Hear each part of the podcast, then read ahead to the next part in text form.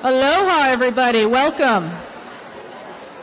Actually, we're having a birthday celebration at lunch today. As you know, all year we've been celebrating the 200th birthday of Louis Braille. So happy birthday, Louis. That's our theme for lunch today.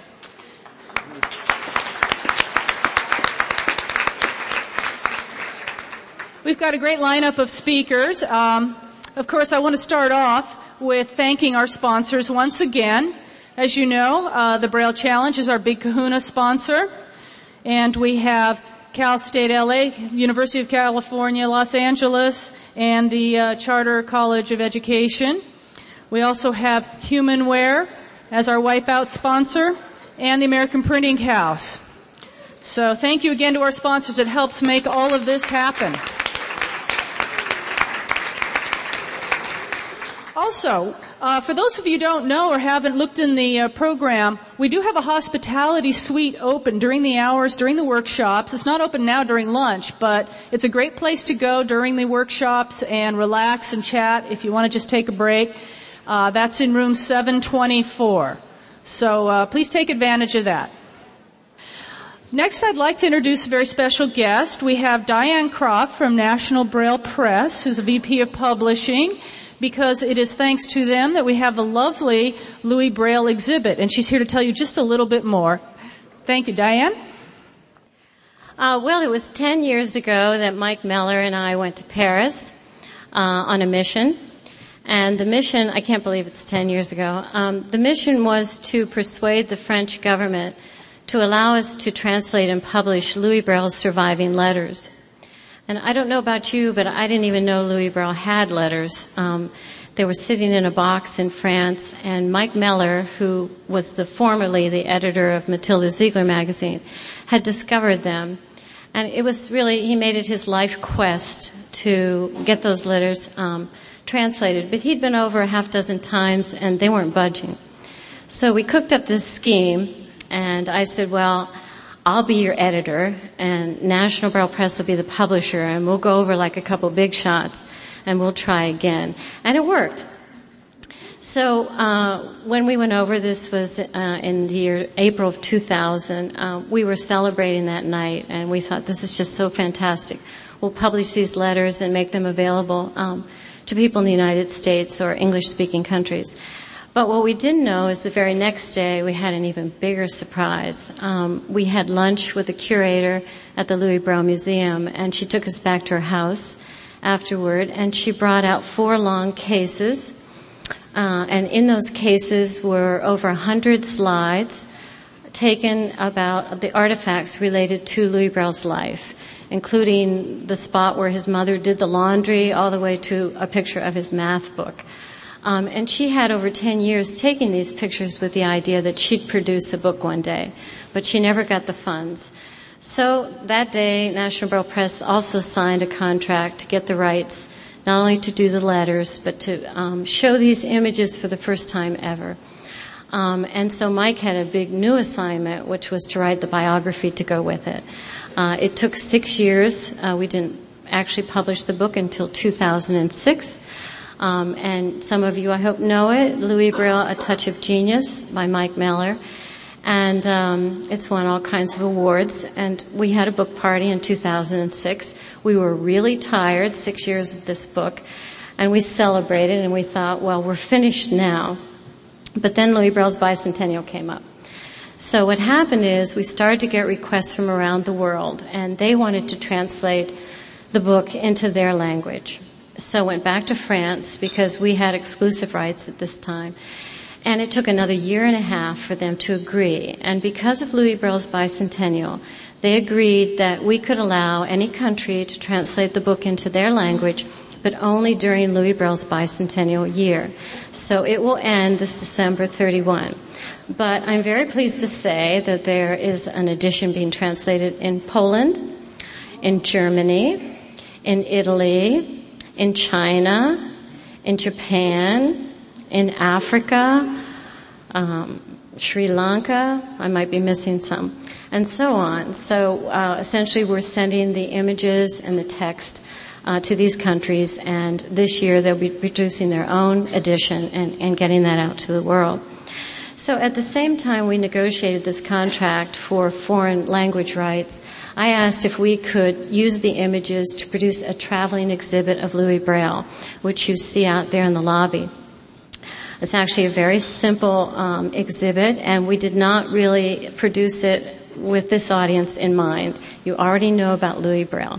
Our intention was to get it into large public places, malls, large public libraries, museums, universities, where people wouldn't take the time to go and, and learn something about Louis Braille, but if they were passing by and it looked interesting, they might stop. And it's been very successful. We actually had to produce two exhibits because we were booked immediately. Um, for example, just came back from the Atlanta Historic Museum. They knew nothing about Louis Braille. It's going to Baruch College or University next in New York. Um, it's been at MIT. Um, when I went to take it down after it had been there for a month, um, the woman in, in the student services, she said, Oh, I wish you could have been here when it opened. She said, I came to work and there was a long line down the hall and around the corner and I thought, what is this? And it was the exhibit. And I can't help but think those brilliant engineers thought that Louis Braille had a pretty good mind and they wanted to see how it worked. So, um, and when it was at the Boston State House, what I was so pleased, I was able to sit and observe to see does anybody stop and the reason it's, you know, very brief and very much to the point, his whole life in 10 panels, is um, people do stop and they did read it and they moved on. And just at the State House alone, for the month it was there, they estimate about 30,000 people passed through the exhibit area. So we think that tens of thousands of people across the country are learning a little bit about Louis Braille. Um, so I just wanted to mention too, if any of you are interested in having the exhibit, we do ask that you um, have it in a good public arena for a month if you can. We don't like to ship it more often than that. But I will say that several organizations have very successfully planned donor events around the exhibit. For example, the Hadley School had a very successful Bastille Day and they had the French consulate come in and uh, a lot of French dignitaries. And Mike came and he spoke and signed books. And they had a wonderful, you know, French wine, French music, French food, uh, really nice event. So if people are interested, you can come see us in the exhibit hall.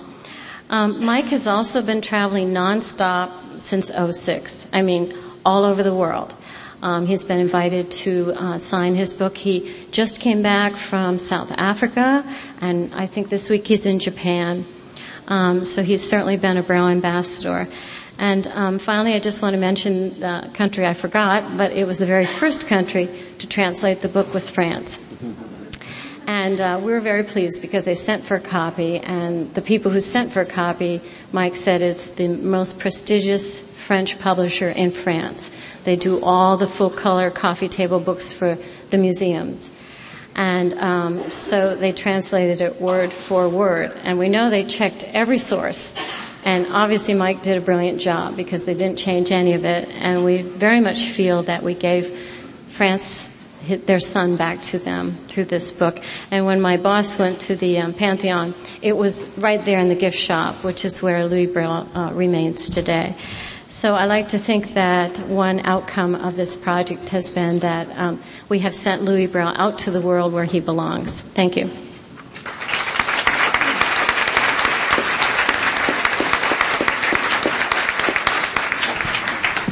Right now, I'd like to take this opportunity to introduce Stuart Wittenstein, Superintendent of the California School for the Blind.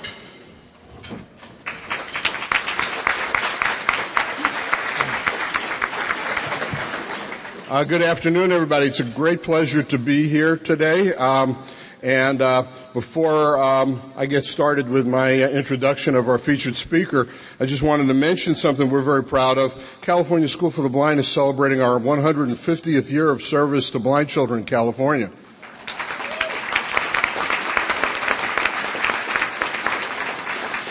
Um, the, as you heard last night from the speakers, the Getting in Touch with Literacy Conference is a very special conference to so many of us to get together and speak with one another and discuss the issues of literacy for the population of kids and adults we serve is just so important. And to be in the same room with so many people who are passionate about this um, and want to want to do good and want to do the right thing. It's a terrific experience. I've had um, I was actually at the first uh, um, getting in touch with literacy conference. It was actually my first national presentation.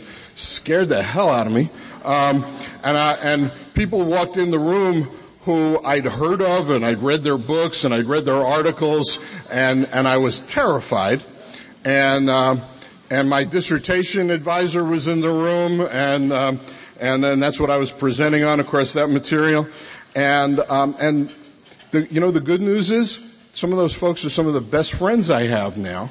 Uh, that's the kind of field this is that you can um, you can meet these folks and uh, have lunch with them and and and realize that you share values with them and it's a, it's an exciting exciting field, and it, this is an exciting conference. And one of the great things about it, because it doesn't belong to any specific agency, is when you put one of these on. And if you haven't had one in your area, I encourage you to think about doing that. You get to, you get to form a committee with all of the stakeholders and constituents and people who are interested in literacy for blind people in your area. And you form alliances and friendships with those folks that go well beyond what you've had before. So it's a terrific opportunity. Um, as you heard last night, uh, we hosted it in 99 in San Francisco. And I just wanted to uh, on the record here, mention that uh, the chair of that committee was Steve Goodman from California School for the Blind, and uh, Steve did uh, a wonderful job uh, in putting that together. And um, you know, uh, my name was mentioned a couple of times. It's great to be like the CEO because you get credit for all the wonderful things your staff do. Um, but uh, basically, all I do is I say yes, and I and I and I let folks free to to use their skills and their talents, and so and I get to have the credit, which is terrific. So, um, but. Um, I'm here today to introduce to you a legend, a, a, celebrity in our midst. I've had the great pleasure of hanging out with this celebrity for a couple of days now and having people come up and want to take pictures with him and hand them letters from their second grader who found out that, you know, that this Nemeth code that I'm studying was actually invented by a human who's still, who's still alive, you know, and, and my teacher's gonna meet him. Isn't that cool? And so it was funny when we checked in at the hotel. I met, I met Abe at the airport and we checked in at the hotel.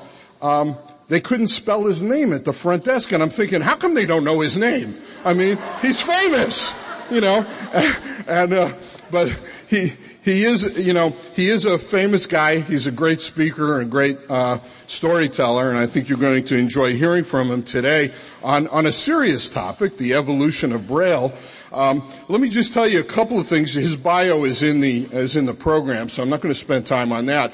But some of the things that I'm amazed at is that he taught math in a university for 30 years to sighted people and, and wrote calculus on a chalkboard without ever being able to see what he was writing. I mean, it's remarkable, and I still don't understand. He, I asked him about it today you know, in more detail, and he explained it to me, and I still don't get how he did it. You know, um, but um, um, there is a there is a cautionary tale in in Abe Nemeth's story too. For those of us who have ever sat down with a youngster who's blind or visually impaired and, or with their family and suggested that they be realistic in their career goals. Because Abe Nemeth was told over and over again, it's not realistic for you to be a mathematician. It's not realistic for you to teach math. And um, we have to really be careful that we might be setting limitations on our students when we tell them to be realistic because here is somebody who said, but that's what I want to do. That's my passion. That's who I am and made it happen.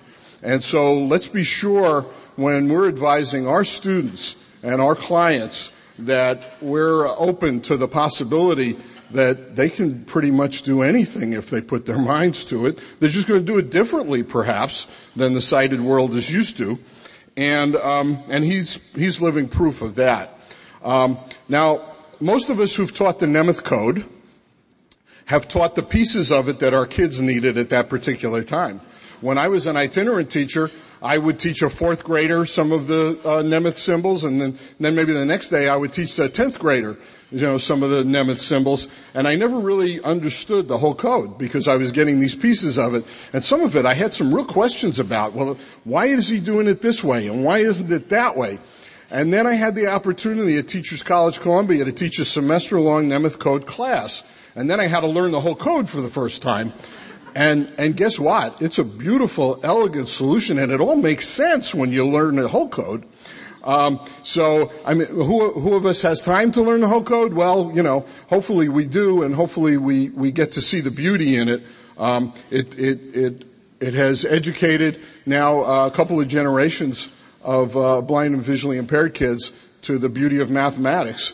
And um, who better than to educate us on mathematics than a man passionate about mathematics who was born to it and who uh, who wouldn't let the world say no, you can't do that. And that is our guest speaker today, Dr. Abraham Nemeth.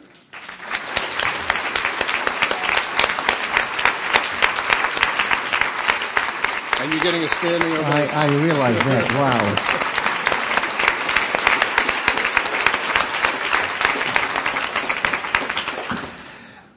Thank you all very much. I'll begin by telling you a dream that my mother had that she confided in me. In her dream, I had just finished addressing a group of several thousand people and I was getting a tumultuous standing ovation. and behind her there were two women talking and one woman said to the other, wasn't that a wonderful speech? And the other woman responded impatiently, yes, yes, but who's the mother of that boy?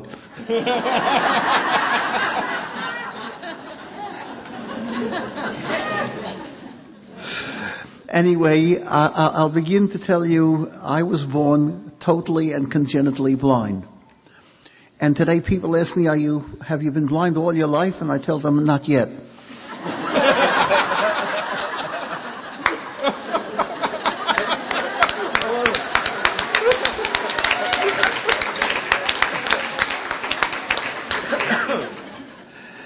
Anyway, I had very supportive family.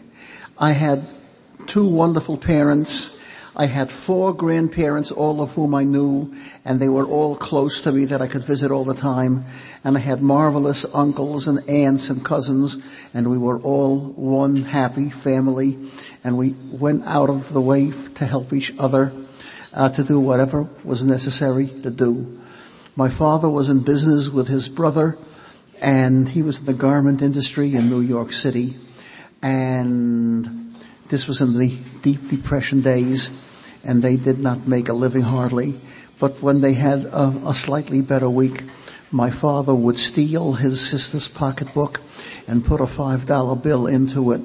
And she never knew how it got there. She thought it was an oversight. She had overlooked it.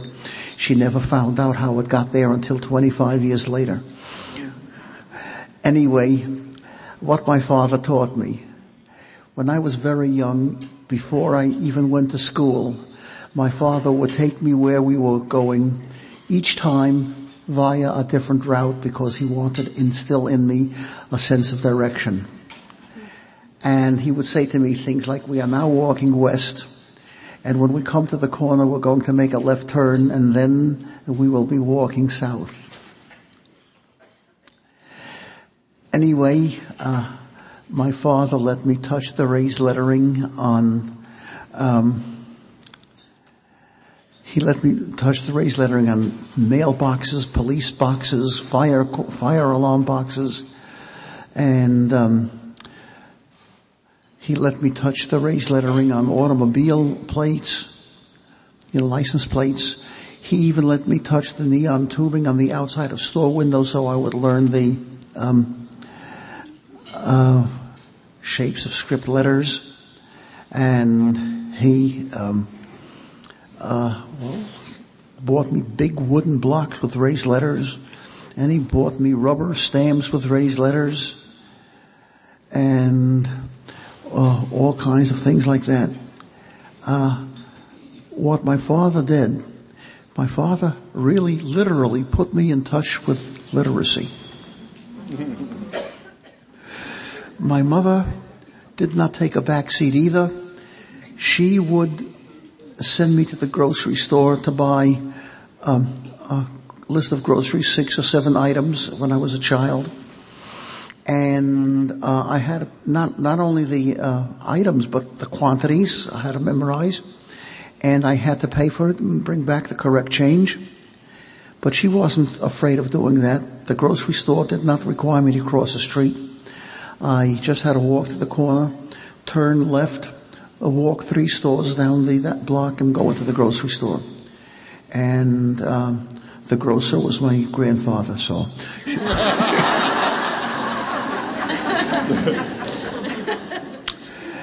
and it, anyway, when it was time for me to go to school, I uh, I knew all the print letters because of what my father did, and I knew the shapes of all of the print letters. And then I learned Braille, and I became a good Braille reader.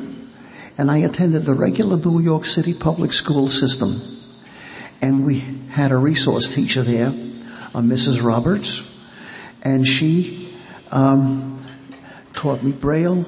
And at the age of eight or nine, I was already a good uh, typist. And she had a globe of the world, and uh, all it was made by the American Printing House, I believe. I mean, it was a great big thing. You could not put your arms around it. The water areas were smooth and the land areas were roughened and raised and the mountains were raised even higher. And I used to get a kick of running my fingernail through the Panama Canal.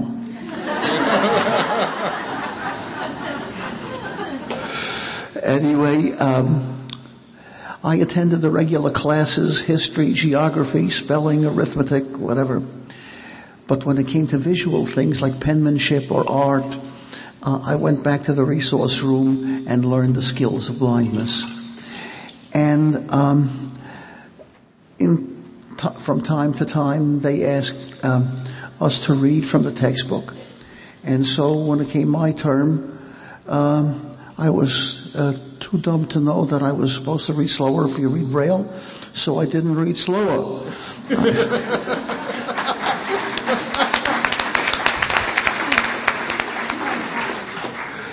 anyway, uh, I went through the regular classes and then I attended a regular New York City high school, Evander Childs High School in the Bronx. And there I also had a resource teacher. He was sighted. And he was the only sighted person that I ever knew who could read Braille with his fingers. He made it his business to be able to do that. Um, in high school is when I developed a passion for mathematics. And he was a mathematics teacher. He taught a few math courses in high school in addition to being a resource teacher. So in high school, I took four years of mathematics, and as the courses became more and more advanced, the Braille method for representing the notation was getting more increasingly clumsy and inadequate. So I just coped with it as best I could. And then came college, and I wanted to major in math. But I had counselors. And those counselors said, What are you crazy? wanted me to major in psychology. That was more suitable for a blind person. Math, where would you get, you'd have, there's no way of writing it in Braille, and people would have to read it to you, and they are hard to find, and you'd have to pay them, and so on. So I was, um, I was told by this counselor to be a psychologist. So being a compliant young man, um, I took all the psychology courses. Many of you are teachers and have taken some psychology courses, so you all name, know the name of Abraham Maslow. Abraham Maslow was my professor, my friend, and my advisor and he ran seminars in his home for us psychology majors at 1232 Ocean Avenue next to the campus of Brooklyn College. And when his wife gave birth to their second daughter, us guys at the seminar chipped in and we bought him a six months subscription to diaper service. anyway, I continued majoring in psychology And I went to Columbia University, a very prestigious university, and I studied psychology, and I finally got a master's degree in psychology from there. Anyway, upon graduation, of course, I went looking for a job, but I couldn't find a job. Meanwhile, I was already a married man. And just like some guys take one night off a week to play poker or bowling or whatever they do, I went back to Brooklyn College and took some more math courses. And um, anyway, uh, my wife said to me in, in, in plain language, she said, Tell me the truth. Wouldn't you rather be an unemployed mathematician than an unemployed psychologist?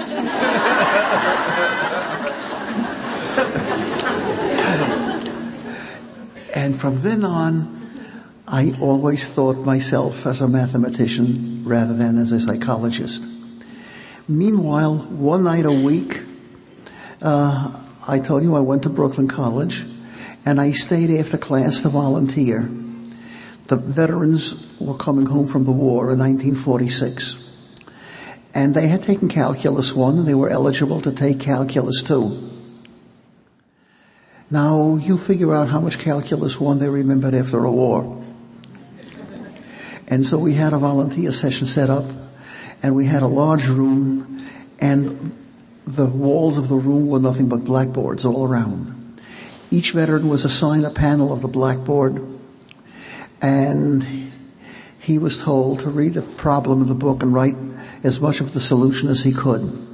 So I went around and I tapped the young man on the shoulder and I asked him, uh, read me the problem in your book. And uh, he did. And I said, what did you write on the board? He said, nothing. Anyway, uh, I began to talk him through the problem, showed him how to uh, approach the thing logically. And um,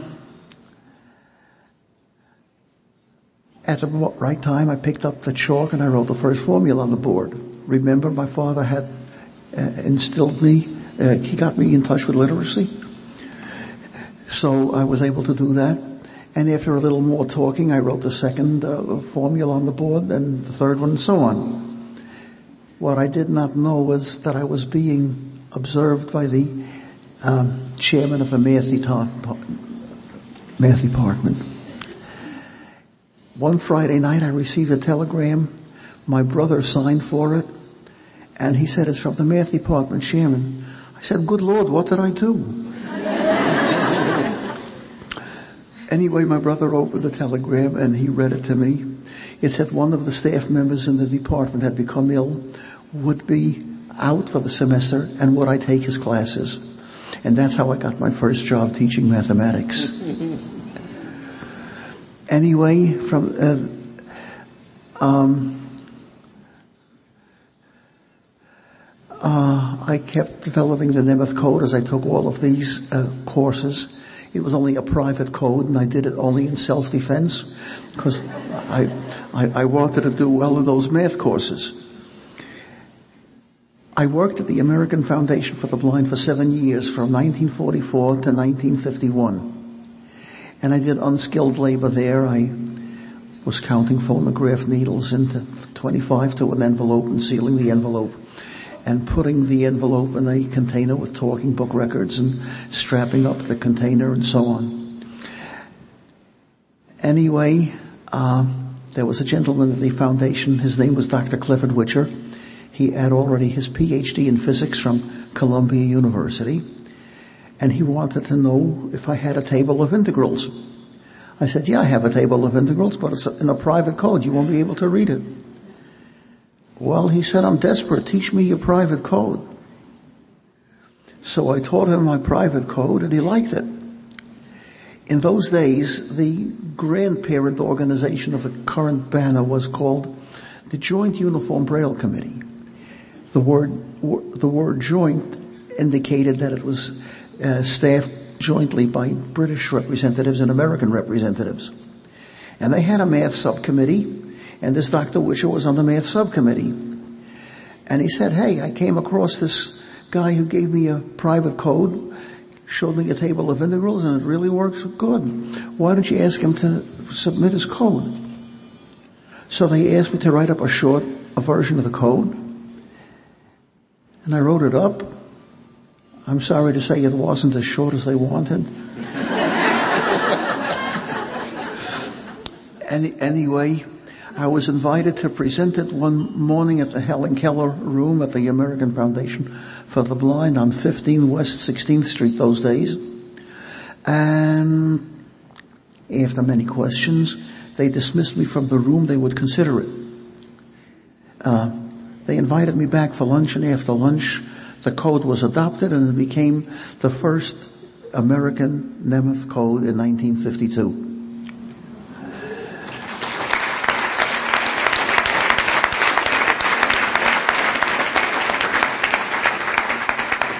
Since then, it went through several revisions. It was revised in 1955 when the new math came into play. And then again, there was a revision in 1965, and the final revision was in uh, 1972, which is the current revision. Well, meanwhile, I sent out maybe 250 letters applying for a job as a mathematician.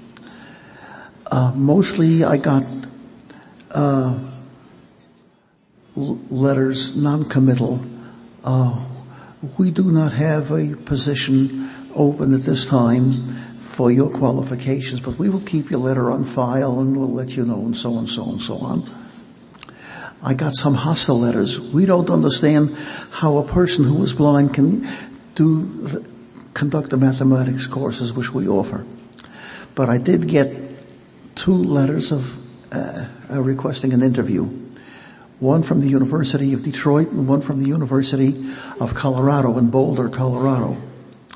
The University of Detroit had a, t- a track leading to tenure. And the University of Colorado did not. So I went to the University of Detroit. They asked me to bring my wife for the interview, which I did.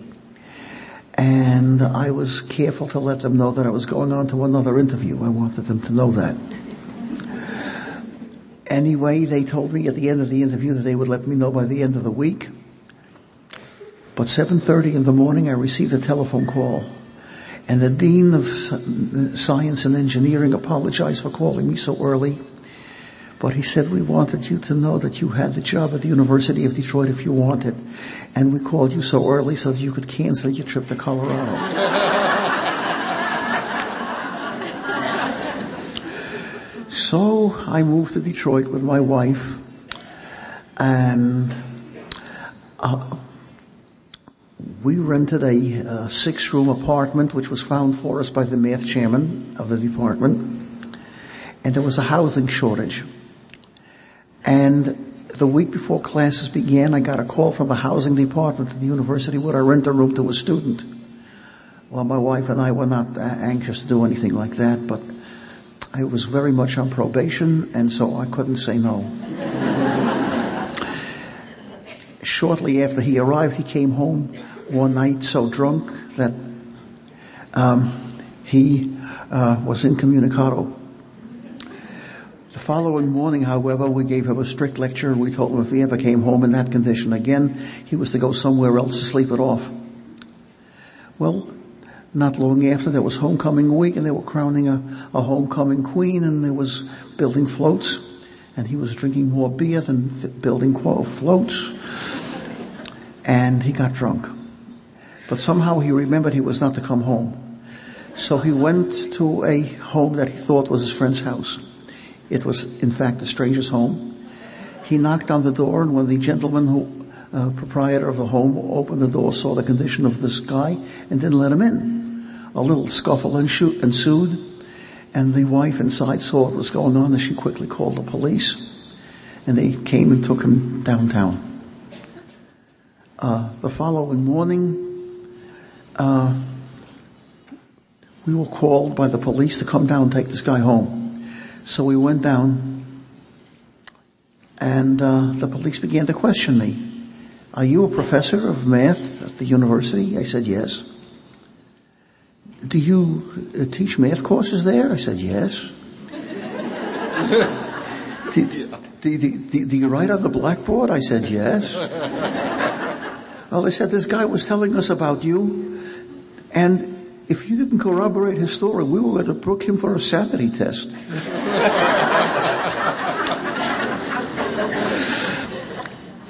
anyway, uh, in the course, I was promoted through the ranks. I came in as an instructor, and then I became an assistant professor, and then an associate professor, and then a f- full professor.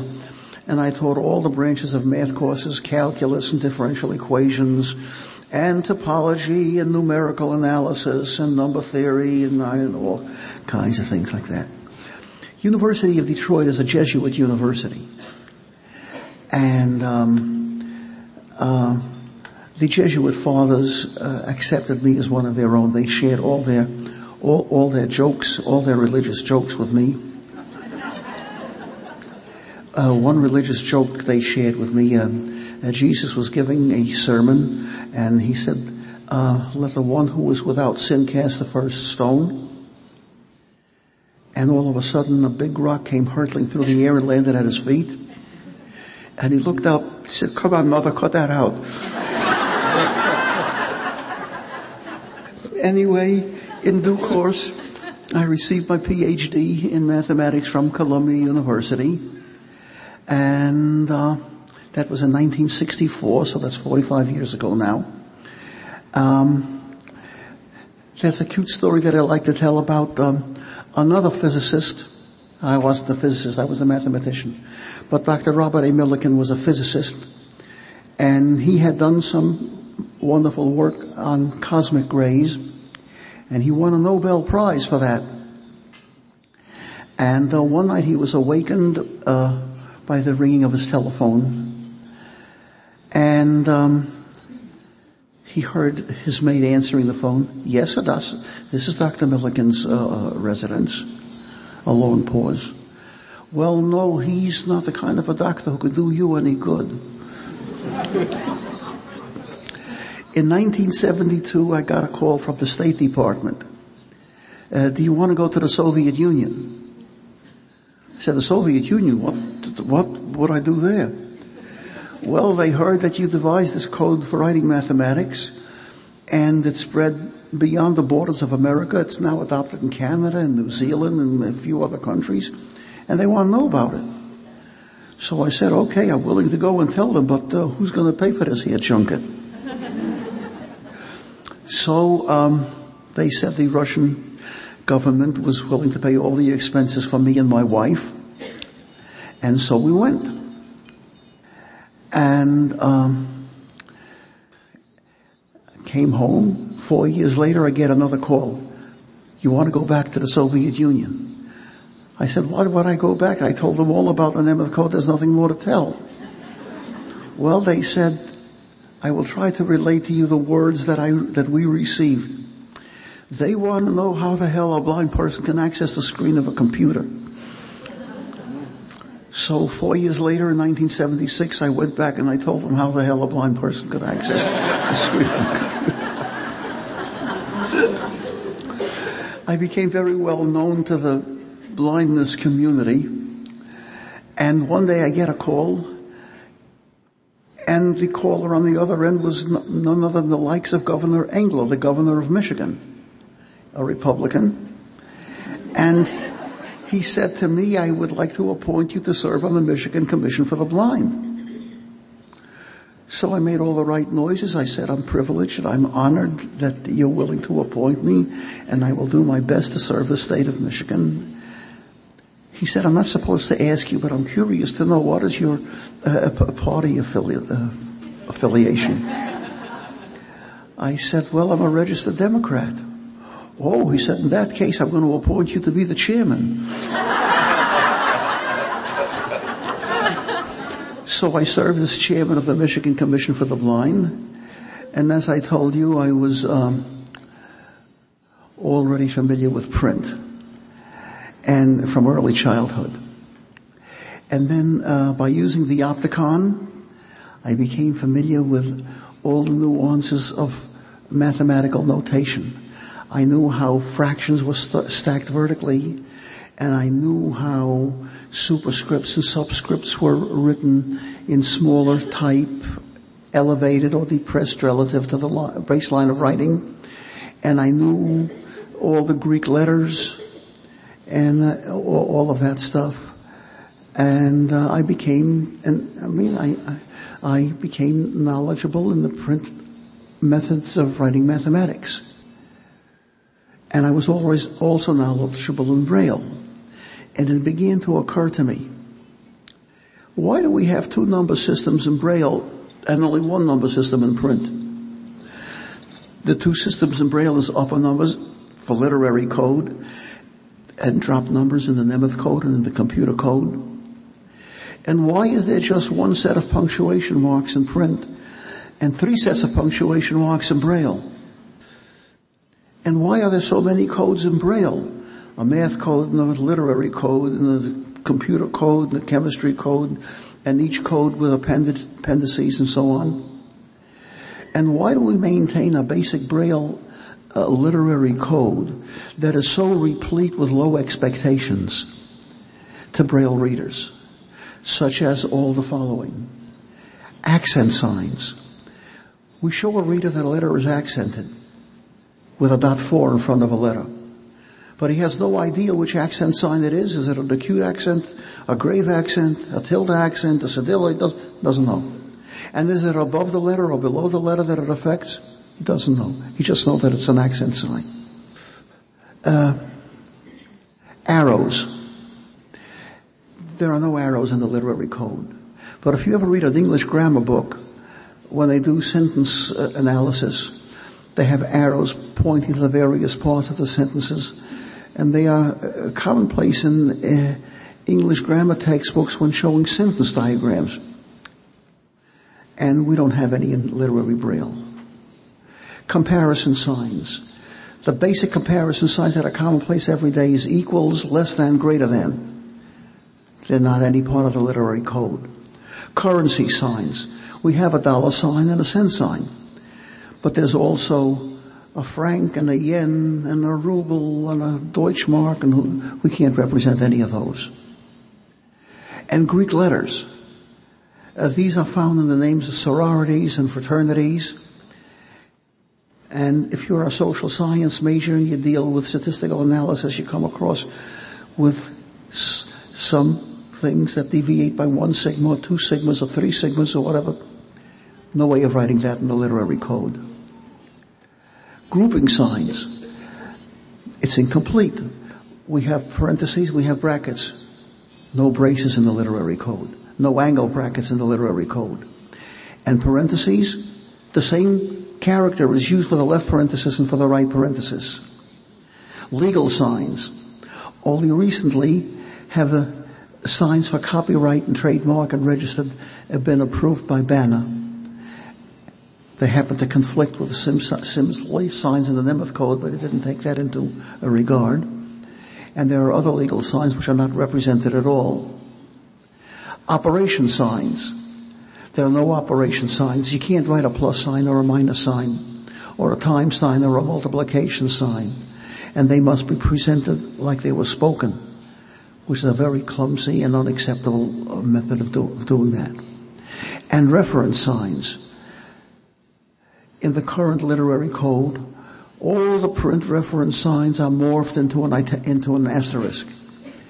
But there are all kinds of signs, daggers and finger pointings and other kinds of reference signs which are not representable in the literary code. And simple fractions. All you can write in the literary code is numerical fractions like one half or one quarter. But if you want to write a plus b over c, you can't be sure whether a plus b is the numerator or whether the fraction b over c is added to a. Simple radicals.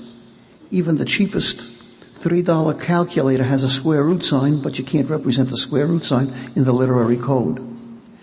And simple subscripts and super, superscripts. Common chemical formulas like H2O and CO2 can't be represented in the literary code. And um, a piece of carpeting which measures 30 square yards, you know, YD with a superscript 2, can't represent, be represented in the literary code either. And so I began to develop NUBS. N-U-B-S, which stands for Nemeth Uniform Braille System. Why did I do it? First of all, I wanted to correct all those blemishes that I just talked to you about in the literary code.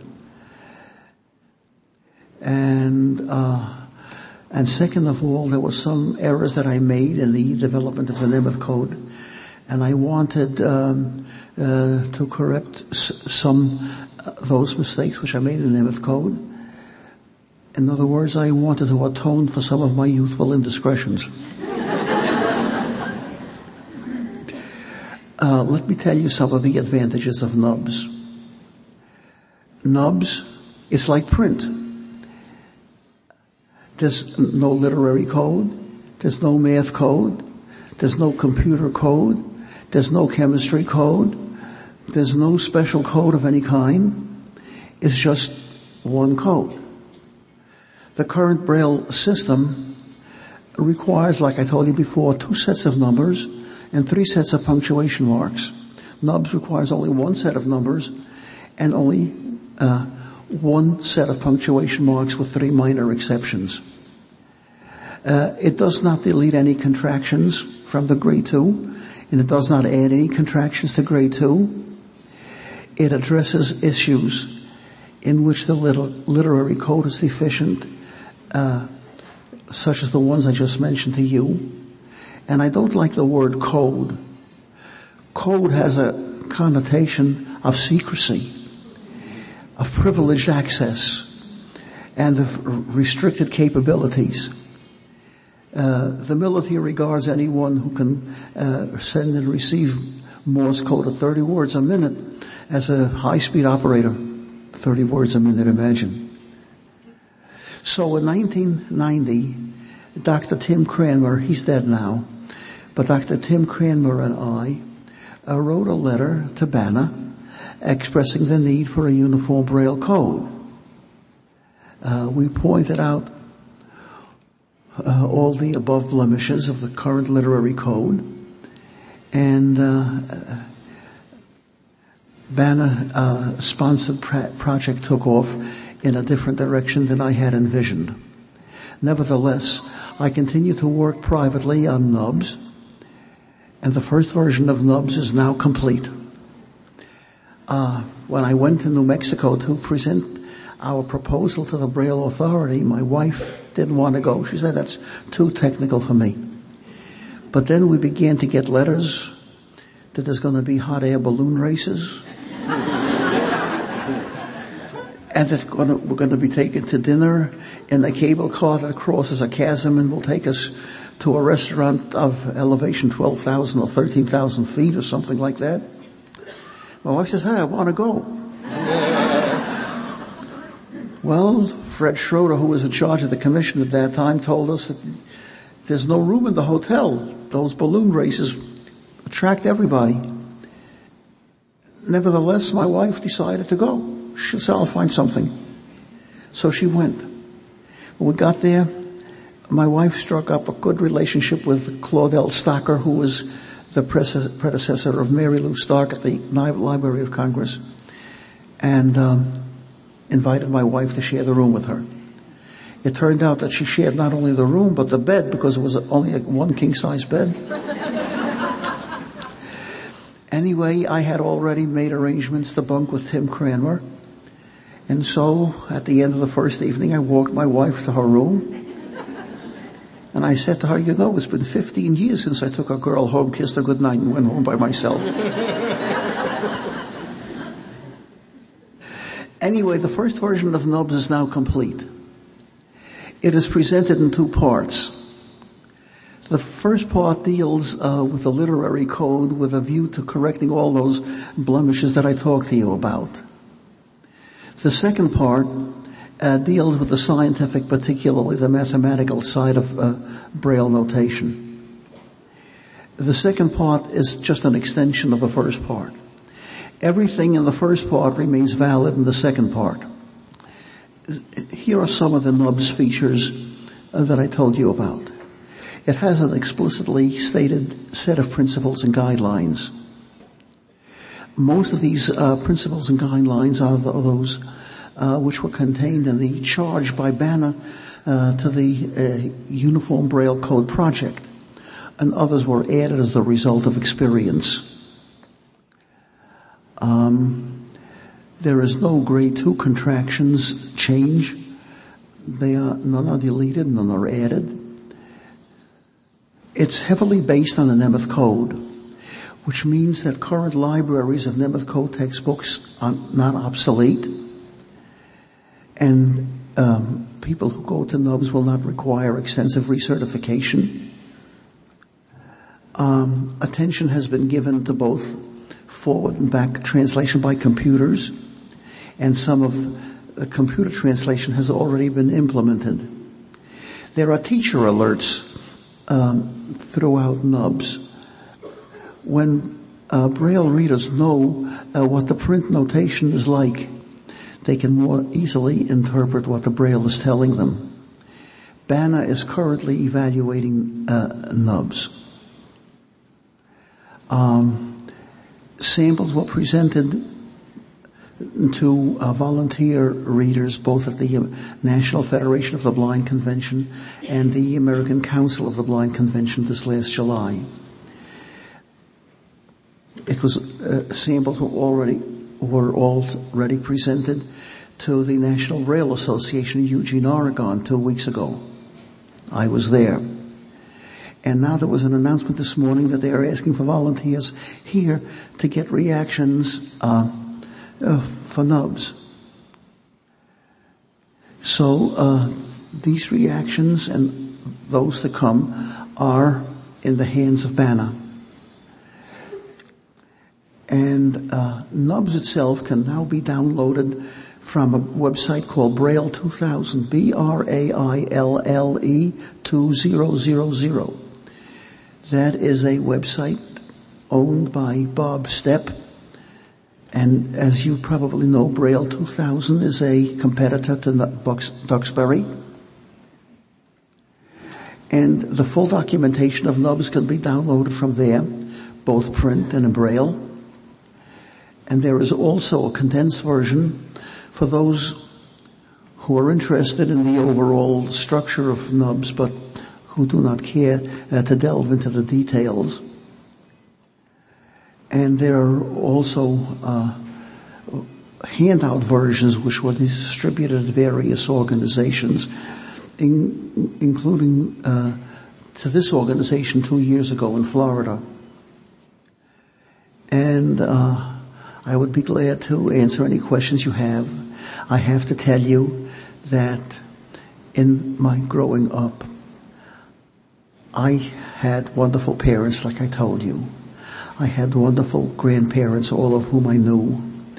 I had wonderful aunts and cousins and all kinds of relations, and we all worked for each other. I grew up in an environment of pure love. I had wonderful teachers, resource teachers who taught me Braille and all the skills of blindness. I had two wonderful wives, one who died after 26 years. She died exactly on the date of our 26th anniversary. And I married a second wife who already had a few children who became my adopted children and grandchildren. And I had all kinds of wonderful teachers in school and everything good has happened to me in my life. The Lord has overwhelmed me with His kindness. I thank you all for listening to me and there's going to be a question and answer session after this luncheon and I thank you all very much.